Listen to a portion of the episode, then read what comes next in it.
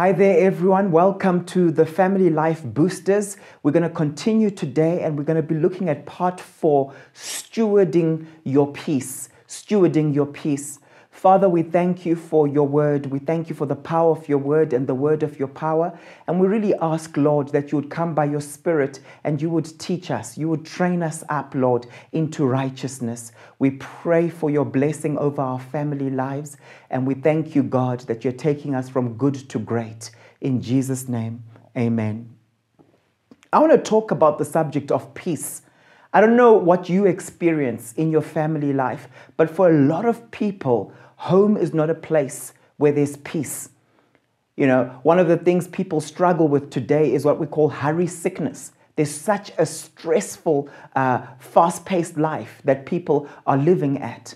And sometimes, unfortunately, they don't get space at home just to rest and just to relax. And I believe that one of the things that will boost your family life is if you come to a place of valuing peace you know that peace is part of the fruit of the Spirit. We talk about love, joy, peace, patience, kindness. It's part of the fruit of the Spirit.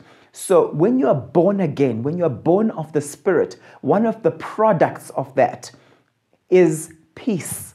But what is peace? Let's unpack that a little bit and let's see what the Lord will minister to us today. The word peace is the Greek word Irene. That's where we get the name Irene from. And uh, when you look at its uh, derivatives, um, you look at this verb, which basically it comes from a verb which speaks of to reconcile. It speaks of uh, to be at peace. It speaks of to make peace. So when we're talking about peace, we're not just talking about peace internally, we're also talking about peace relationally. And that's what my focus for today is going to be peace internally, which then manifests into relational peace. So we're talking about reconciling, we're talking about being at peace, we're talking about making peace. Right? Uh, not just being a peacekeeper. Some people avoid conflict. They're peacekeepers, they're not peacemakers. Uh, we're talking about oneness also. One of the meanings of that word Irene is actually um, oneness as opposed to being divided. So if you talk about the divided self, where you're one thing to, uh, to the outside world and something else on the inside, that self is divided. It's not at peace. Part of being at peace is being at one, joined, okay? The same, not duplicitous, right? It also speaks of quietness and rest quietness and rest. It speaks of to join, to tie together into a whole. So when we talk about wholeness, we're also talking about being at peace. It is such a powerful concept, peace, and I believe it needs to be taught in the body of Christ. Now, in God's kingdom, we're called to peace. We're called to peace. And in this message, I'm going to explore what this really means and how to avoid losing our peace. Let's have a look at uh, Colossians chapter 3, verse 15. Colossians chapter 3, verse 15. I'm going to read here, and I think it's uh, so powerful. Let the peace of Christ rule in your hearts, since as members of one body you were called to peace, and be thankful. So God is calling us to have the peace of Christ rule in our hearts. If you are always anxious, the peace of Christ is not ruling in your heart. If you are always troubled, worried, concerned, the peace of Christ is not ruling in your heart. And it's interesting who gives that peace permission. The Bible in Colossians says, Let the peace of Christ rule in your hearts. So God has given me stewardship over myself, over my heart, and I'm required to allow God's peace to rule. Question Are you allowing God's peace to rule your hearts, or are you allowing something else to rule? And then, since as members of one body, you were called to peace. So we are called out of certain things, but we're also called to certain things. And one of those things we've been called to as members of Christ's body is we've been called to peace. We've been called to peace. And we cannot have productive family life without peace. You see, when you are continuously fretting and anxious, it means the peace of Christ is not ruling in your heart. You see, peace is internal first and then it manifests relationally. The reason why a lot of people struggle in their relationships with other people is simply because they're not at peace internally, they're not at peace with themselves. What's interesting is if you look at Proverbs 17, verse 1, I want to ask you a question Is your family life like this? It says, Better a dry crust with peace and quiet than a house full of feasting with strife. This is the state of many families today. They may be affluent, but there's so much strife. We're called to value peace more than feasting. And the sad thing is, many people today value feasting over peace. The key to overcoming this, this issue of strife, this issue of lack of peace, is actually understanding that God is the source of true peace. You know that Jesus is even called by this term. If you look in Isaiah chapter 9, verse 6, it says, For to us a child is born, to us a son is given, and the government will be on his shoulders, and he will be called Wonderful Counselor, Mighty God, Everlasting Father, Prince of Peace. Isn't it amazing? Out of all the references that could have been made with regards to the character of Christ, four were chosen, and one of them is the Prince of Peace. The Prince of Peace. Question Is the Prince of Peace ruling in your heart? Remember, it doesn't say the Prince, Prince of Love. It doesn't say the Prince of Power. He says the Prince of Peace. Is the Prince of Peace ruling in your heart? You see, learning to steward your peace is a primary aspect of Christian discipleship. It's something we need to teach the people who we are mentoring, the people who we are discipling. Why do I call it stewarding your peace? It's because God is the source of peace, right? He's the, he's the God of peace. Jesus is described as the Prince of Peace. He then gives us his peace, and it's up to us to steward that peace. We can give the peace away, we can keep it within ourselves, or we can disallow God from allowing us to have that peace in the first place. That's why it says, let the peace of Christ rule in your heart? Are you going to let his peace rule or are you not going to let his peace rule? You look at it in Luke chapter 10. Luke and Luke. Luke chapter 10, uh, verse 5 to 6. Jesus is sending out his disciples and he says, When you enter a house, first say, Peace to this house. If someone who promotes peace is there, your peace will rest on them. If not, it will return to you. So, can you see that in the same way that anxiety is infectious and spreads easily, peace can also be passed on? So, we are stewards of peace. I can go into an environment, and I often do this when I'm visiting people, when I've spent time with people in their homes. I'll say, I leave my peace here. I leave my peace here. Imagine that. God gives us the power to actually pass on and impart His peace. And the nature of His peace, it's not ordinary peace, it's not worldly peace. Jesus says, The peace I give unto you is not as the world gives. So there's a false peace, there's a counterfeit peace that the world gives where people take drugs and they're like, oh, I just felt so peaceful, right? Or they get into some kind of relationship or they uh, get into some kind of subculture and there's a false peace that they experience. Even Christians sometimes run after a false sense of peace. You know, people become dependent on certain substances and they're like, yes, oh, I just feel this peace when I drink this alcohol, right? Instead of going to the Prince of Peace. Instead of going to the Prince of Peace, who gives you a type of peace that is unique and it's different to the peace that the world gives you. That peace, as we receive it, we're able to impart it to others. The peace of God then rests on someone. So Jesus actually gave them that instruction saying, You can actually declare peace. You can actually say peace to this house. And in Hebrew culture, they would greet each other that way. They would say shalom, which is broader than what we call peace. It's actually universal flourishing. And they would say, Peace be with you, peace be with you, peace be with you. There's power in releasing peace. My question to you is in your family life, are you releasing peace? Or when you open your mouth, are you releasing anxiety? Are you releasing fear? Are you releasing envy? What are you releasing? Are you releasing things that cause fear and cause uh, people to be defiled, or are you releasing the peace of God? I'm telling you right now, family life changes when your family is characterized by the peace of God. It changes literally.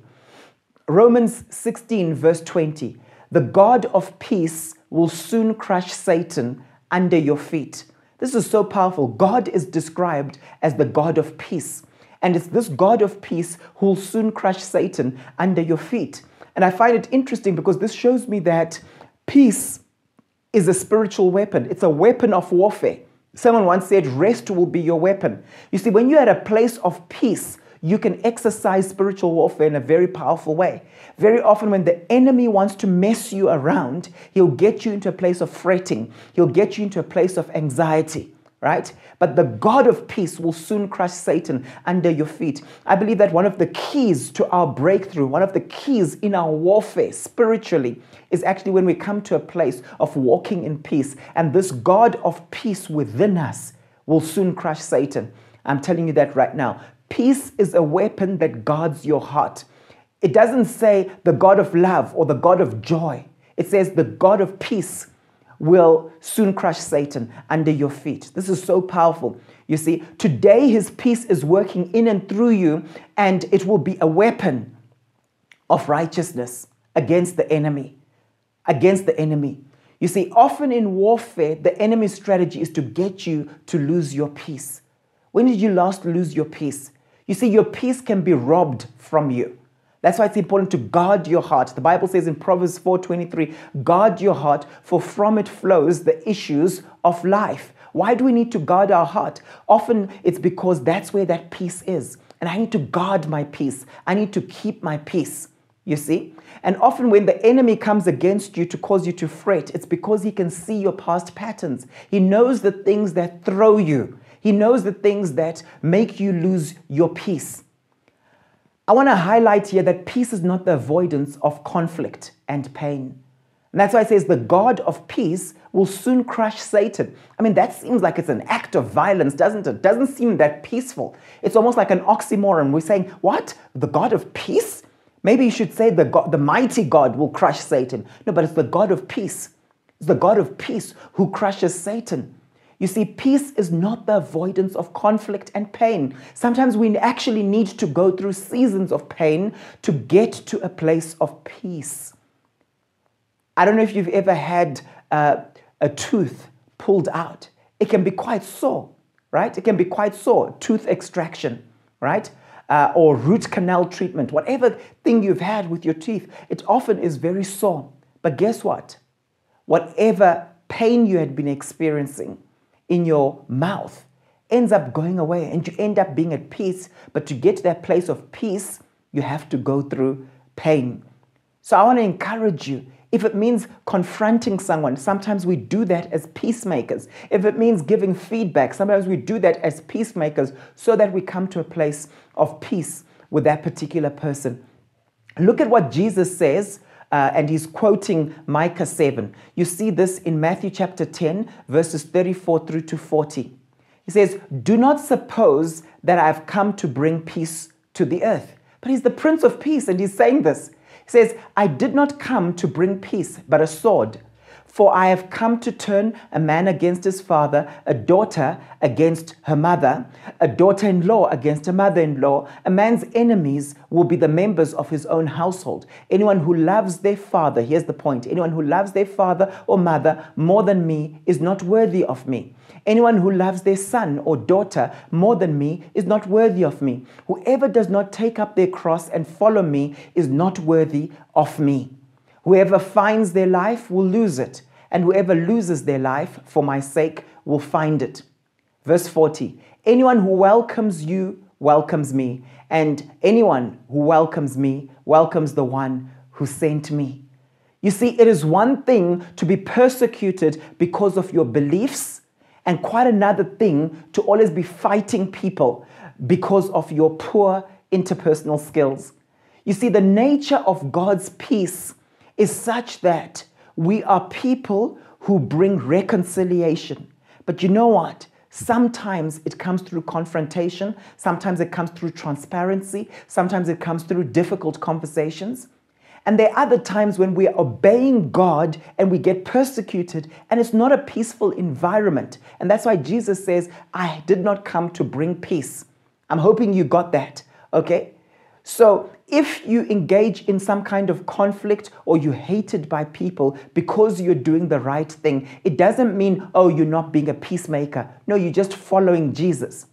But if you're the kind of person who's always fighting people, someone was telling me about their mother uh, recently. They're saying, My mother is always involved in fights with people. There's always some issue she's telling me about. And this person was unpacking this, and they were basically talking about how their mom is in terms of interpersonal conflict. All right? And that's what we want to address today because some of you in your family life, you're going through a lot of tension, a lot of strife not because you're being persecuted for righteousness, which is what Jesus is talking about here, but simply because you are not at peace with yourself and it manifests in your interpersonal skills. You see, God is our source of peace, and therefore we are stewards of this peace. You see, God is a God of peace and calls us to be stewards of peace. And you know what? Sometimes getting to a place of peace will involve those difficult conversations. It will involve conflict resolution, but the result is peace. So, peace is internal first, being at peace with yourself, not full of guilt, no guilt, no condemnation, but just having a clear conscience. A lot of people today are not at peace with themselves, and that's a bit of a problem. And the, it manifests in the way they end up relating to everyone around them. In John 14 27, the Bible says, Peace I leave with you. This is Jesus speaking. So he gives us this peace. Isn't this powerful? My peace I give you. Wow. He's not giving us the world's peace, he's giving us his peace. I do not give to you as the world gives. So the world does give out peace. Okay? Do not let your hearts be troubled and do not be afraid. That's my responsibility. You see, we let our hearts be troubled. We allow them to be troubled. What are you giving your heart permission to do? I like the way the psalmist says it. Why are you so downcast, O my soul? Put your hope in God. His spirit is commanding his soul to line up with God's word and to put his hope in God. You see, Jesus is called the Prince of Peace, and he epitomizes peace. Kingdom peace is so unique. One of the things we learn about stewardship and stewarding your peace is that peace can be received by you and it can also be robbed from you. Do you know the things that rob you of peace? Think about that. Do you know the things that rob you of peace? Often people will say, Paul, my job is so stressful. And I say to them, Your job is not stressful. You have stressful moments at work. And when you do an emotional log on yourself, you can actually see that, wait a minute, this is the thing robbing me of my peace at work. Oh, I'm really fine until I have a meeting with that person. Then my peace goes away. Guard your heart and keep your peace because your peace is a weapon that will help you in your warfare. These are weapons of righteousness that we must fully embrace. In Proverbs 14, verse 30, the Bible says, A heart at peace gives life to the body, but envy rots the bones. So powerful. When you are envious, it robs you of peace. When you're envious, it robs you of peace, doesn't it? You notice someone gets a bonus, receives a bonus, and they're very happy until they start seeing what other people got then they're unhappy. You see this with children in a family setting. Very excited about what's happened in their lives until they begin to compare and they begin to covet what other people have. I'm telling you, envy is something that robs us of peace. Comparison is something that will rob you of peace. You're very happy with your performance in class until you see what your friend got and then you're like, oh, how come they got this? Sometimes you've even done better than them, but you kind of feel like, oh, but but but you know what? I only beat them by 2%. And your peace goes away. So when you're envious, it robs you of peace. Peace in your heart has a positive impact on your health. The Bible says envy rots the bones, But a heart of peace gives life to the body. Do you want your body to be quickened with life? Then have a heart full of peace. It's a known fact that so many illnesses today are psychosomatic. So many illnesses today stem from stress. There's research that has been conducted that shows there's such a high percentage of illnesses today that stem from stress. Think of the hypertension people are going through today. Think of high blood pressure. Think of all these uh, diseases, modern day diseases as we call them. All right?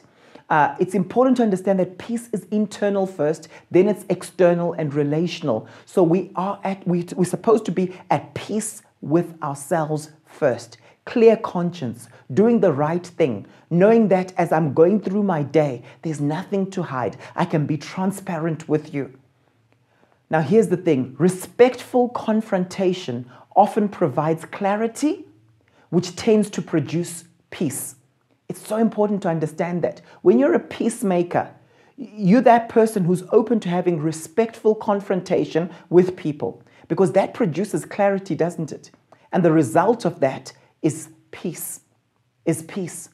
Sometimes you're not at peace with yourself because you actually haven't confronted a situation.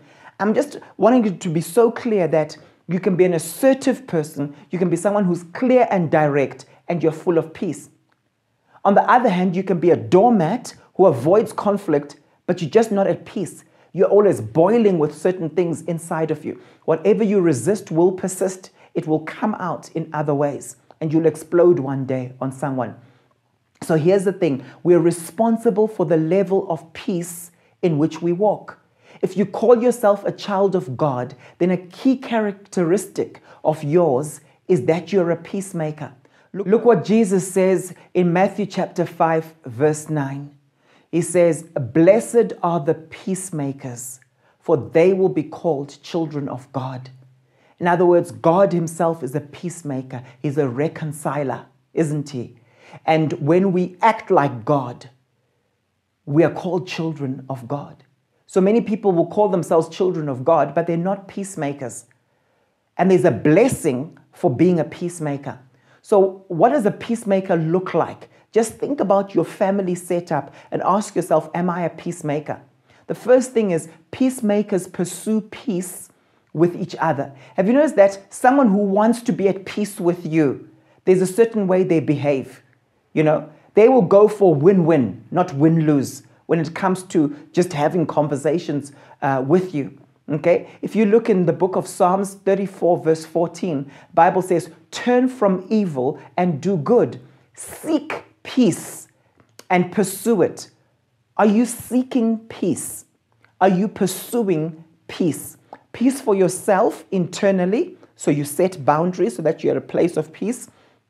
Okay? You guard your heart, you guard your space, but also peace relationally. And I'm telling you right now, someone who actively pursues peace will always be looking for win win agreements, not win lose. They'll always be thinking, but how is this other person feeling when they leave my presence? Some of you sometimes love winning arguments, but you know that you can win an argument with your son, with your daughter, with your spouse. If you win an argument with your spouse, you can feel good about yourself, but the marriage is lost. Are you a peacemaker? Are you pursuing peace? And what does that look like in your life and in your relationships? The second thing is that peacemakers reconcile others to God and to each other. They're always appealing to people and saying, hey, are, are, things right with God? As long as you're right with God, then that's great. They want you to be reconciled to God, to be right with God first. And then they love it when people get along with each other. So very often they are peacemakers, okay? And they act as mediators when, they, when it comes to conflict. So if you are bad mouthing someone behind their back to cause division, right? So that someone else doesn't like them, right? That's not being a peacemaker. I must be saying to myself, when I speak to my children about my wife, do does, is the result that uh, does it result in them liking my wife more, honoring my wife more? Okay, I was counseling a couple uh, today and they were just talking about that. And I said, don't be competitive with each other. And the guy was saying, Yeah, I kind of feel sometimes my wife, you know, does A, B, C, D, and then the children don't like me as much, right? And you hear that story, whether it's true or not, but when there's competitiveness between couples, you see this manifesting in how they speak about each other to their children. Okay? You see this type of envy happening amongst children. Something to look out for, something to watch out for. Okay, so peacemakers reconcile others to God and to each other. They will say things to someone to help them to trust someone else more, to appreciate another person more. This is so, so crucial. The third thing I want to say is that peacemakers solicit feedback to check if a relationship is intact. So they're always trying to right wrongs. They're always trying to engage with someone and say, Are we cool? Are things still fine? All right. I remember one of my sons, uh, I was reprimanding him for something recently. And then a few hours later, he says, So, dad, me and you, are we cool? Are we cool? And I thought, That's great. He's being a peacemaker. He wants to make sure that the relationship is right. Okay? Peacemakers solicit feedback to check if a relationship is intact.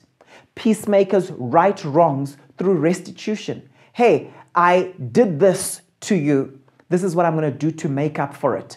Oh, I used your vehicle without asking. It put you out in terms of running errands, etc. But you know what? I've filled your tank. You know what? I'll take it for the service. Next time it needs a service, I will take it. All right? Um, you're righting wrongs. Hey, honey, I've been working flat out the last two weeks, and I know you haven't seen much of me. I'm really sorry that I haven't actually engaged with you concerning your issues because I know you're going through quite a tough time. But you know what? To make up for it, guess what? I've organized someone to look after the kids, and I've made a booking for two nights at your favorite resort. Okay, that's restitution. Peacemakers do those kinds of things. It costs them, yes, but they're doing it so that they remain at peace with the other person. They're pursuing peace with the other person. Are there situations in your family life right now where you need to make restitution because you're a person who's pursuing peace? Just think about it. Peacemakers seek to rebuild trust when it's been eroded. Andy Stanley once said, You cannot talk your way out of something that you behaved your way into. And this is so important. You can't just go up to someone and just say, Hey, brother, sister, whoever it is, mom, dad, just trust me. Just trust me on these things. If you've eroded trust, you need to do certain things that rebuild trust. Okay? And that's so important. People who are peacemakers do so. Now, if you're not a peacemaker, if you're not a peacemaker, these are some of the characteristics. You'll be that type of person who likes to offend or irritate people on purpose. Now, it's one thing if you are walking in righteousness and it irritates someone. Well, you know what? The nature of the gospel is that it's offensive. But if you've got certain habits that offend people, if you've got an interpersonal style that irritates people, if you're someone who always likes pranking people, right? And they always come out second best, and it's not creating a pleasant environment, you're not a peacemaker. Peace is something that you make. Peace does not just happen. You know, it's not like you just wake up and there's just always peace, all right? It's peacemakers who create a climate of peace. It's peacemakers who release words that bring about peace. And that's why sometimes I'll go into certain homes and I can feel the tension. Other times I might go into certain environments and I just say, wow, this is so peaceful. It's so peaceful. It didn't just become peaceful, peace was released, peace was created they were stewards of peace in that environment and they knew how to activate peace. So, you are not a peacemaker if you like to offend or irritate people on purpose. You're not a peacemaker if you intentionally disturb the peace in any environment. You're not a peacemaker if you keep telling people things last minute that throw them off balance okay? Simply because you've got low emotional intelligence, so you, you don't work on your timing, or you're just generally disorganized. If you're generally disorganized, resulting in chaos for everyone else, okay, then there's a problem there. There's a problem there. You are not a peacemaker. If you're the kind of person who panics easily, you know, some people who panic easily and are always stressed out. They want everyone to know, right? And sometimes they're offended if you're not as stressed out as them. They, they take comfort in the fact that they're, the, they're not the only one panicking. They want everyone else to panic. Then you're not a peacemaker. If you release words that spread anxiety as opposed to words of hope, then you're not a peacemaker. It's so important to understand that order brings peace. God is a God of order. If you look at Paul when he was actually addressing the church at, at Corinth, okay, he would talk about this, and I'll touch on this in a while. In James chapter 3, verses 17 to 18, it says, But the wisdom that comes from heaven, wisdom from above, is first of all pure, then peace loving, considerate, submissive, full of mercy and good fruit, impartial and sincere, peacemakers who sow in peace reap a harvest of righteousness. This is such a powerful scripture with regards to being a peacemaker. It says that the wisdom from above is peace loving, it loves peace. There's so many people who think they're wise, but it's not wisdom from above. Because when they speak, they're arrogant. When they speak, they're condescending. They're not peace loving. When they speak, they provoke on purpose to irritate the people, to offend the other people, right? So that's something to be careful of. In verse 18, it then says, Peacemakers who sow in peace.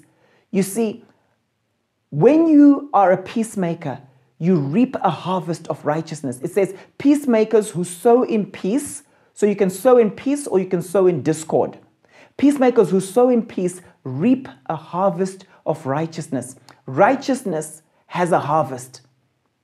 This is a reward. This is a reward. When I sow in peace, there's a harvest of righteousness that I will experience. Okay? There's a fruit of righteousness that I'll experience. I want that. That's my portion. You see, uh, there's a guy called Rory uh, and he said, Every seed sown always produces a harvest. Where there is a seed sown, there is a harvest on its way. Are you sowing in peace or are you sowing in discord? If you sow in peace, there's a harvest of righteousness. When you sow in peace, you will reap a harvest of many virtues that you wanted to see in that environment. In a climate of peace, good things come forth. So crucial. So, how do we keep our peace? What are some practical things you can do to keep peace? The first thing is avoid envy. Don't be envious. Avoid envy. In Proverbs 14, verse 30, a heart at peace gives life to the body, but envy rots the bones. When you're envious, it robs you of peace. Run your own race. Look at the results of envy. In Genesis chapter 37, verse 4, talking about Joseph and his brothers, when his brothers saw that their father loved him more than any of them, they hated him and could not speak a kind word to him. Can you see what envy does? It stops you from being able to speak a kind word concerning someone.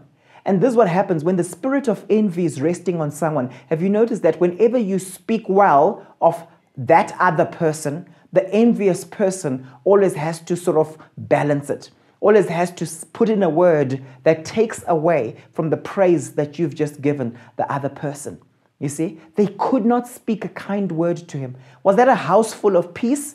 There was no peace there. Imagine that. Imagine what was going on there when you've got all these brothers, these are large families we're talking about, and they cannot speak a kind word to you. The second thing to do when you want to keep your peace single minded obedience. Single minded obedience. Being a doer of the word single mindedly will give you a clear conscience, which results in peace. If you look at Philippians chapter 4, verse 9. It says, The things you have learned and received and heard and seen in me. Right? That's how we disciple people. They learn from what we tell them, right? What we show them. And there's impartation, what you've received from me, what you've heard from me, and what you've seen in me. So we disciple people through modeling. It says, practice these things. So be a doer of the word. And then what happens? and the God of peace will be with you. The God of peace will not be with you when you're not a doer of the word with single minded devotion. When you're practicing what is right, when you know that you are doing the right thing, you have a clear conscience and you're full of peace. It says, the God of peace will be with you. And it's interesting again, he doesn't say the God of love, the God of the mighty God. He's specifically talking about the God of peace manifesting himself in and through you when you are practicing what you know is the right thing. In Isaiah 48 22, it says, There is no peace, says the Lord for the wicked. You see, wickedness results in lack of peace.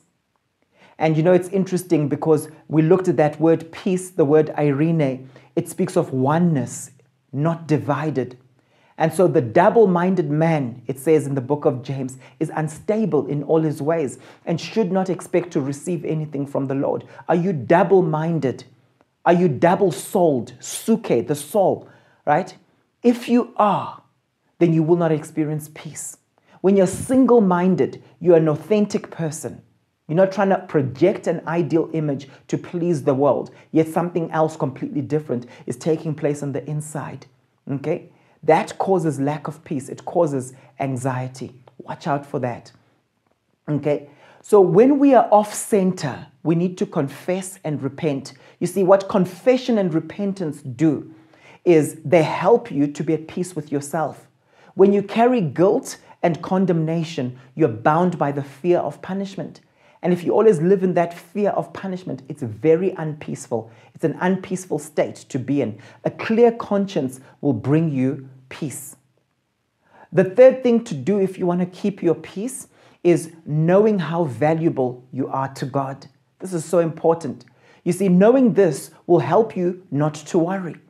When you know that, wait a minute, I'm so precious to God, He protects me, He'll provide for me. In Matthew 6 25 to 27, Jesus says, Therefore I tell you, do not worry about your life. What are you worrying about? Do not worry about your life, what you will eat or drink, or about your body. Do you worry about your body? What you will wear? Do you worry about what you wear? Is not life more than food, and the body more than clothes? Look at the birds of the air. They do not sow or reap or store away in barns, and yet your heavenly Father feeds them. Are you not much more valuable than they? Can any one of you, by worrying, add a single hour to your life? What is Jesus communicating? He's saying, when you worry and you're anxious, it's not actually helping you. You can't add anything to your life by doing so. In fact, you actually take away. But he addresses this in a very powerful way. He says, Are you not much more valuable than they?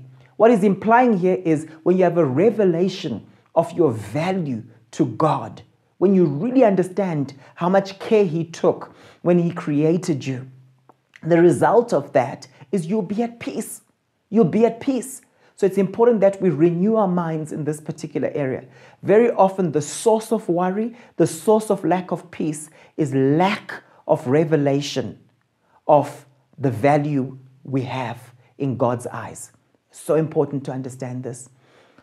The fourth thing that keeps you at peace is keeping your mind on God. Again, so important. Isaiah 26, verse 3. I'm going to read from the New King James Version. You will keep him in perfect peace, whose mind is stayed on you because he trusts in you. You see, when we're talking about being at peace, one of the meanings is being set on. When your mind is set on God, okay, you're at peace. When you keep shifting, you lack peace. And God keeps you in per- per- perfect peace to the degree to which your mind is fixed and stayed on the Lord.